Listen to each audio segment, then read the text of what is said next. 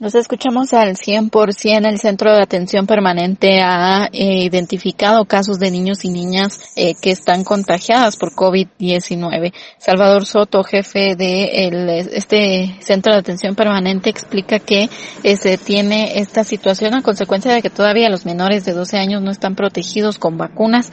Esto es lo que menciona Salvador Soto, jefe del Centro de Atención Permanente. Más importante es también protegernos porque en los últimos prácticamente en las últimas dos semanas hemos tenido eh, eh, casos positivos para, para niños. Y recordemos que los niños menores de 11 años no están vacunados, entonces eh, tenemos que protegerlos y pues si los adultos infectan, infectan a sus niños. Entonces, bueno, han sido cuadros gripe leves, pero sin embargo hace dos días tuvimos un niño que sí estaba con, ya con, con síntomas moderados. Entonces, como le digo, lo ideal es protegerlos y que no se infecten, vaya que no se nos va, se nos va a complicar. ¿Cuántos casos han reportado Mire, la semana pasada eh, teníamos como unos 8 o 10 casos de, de, menores de 11 años.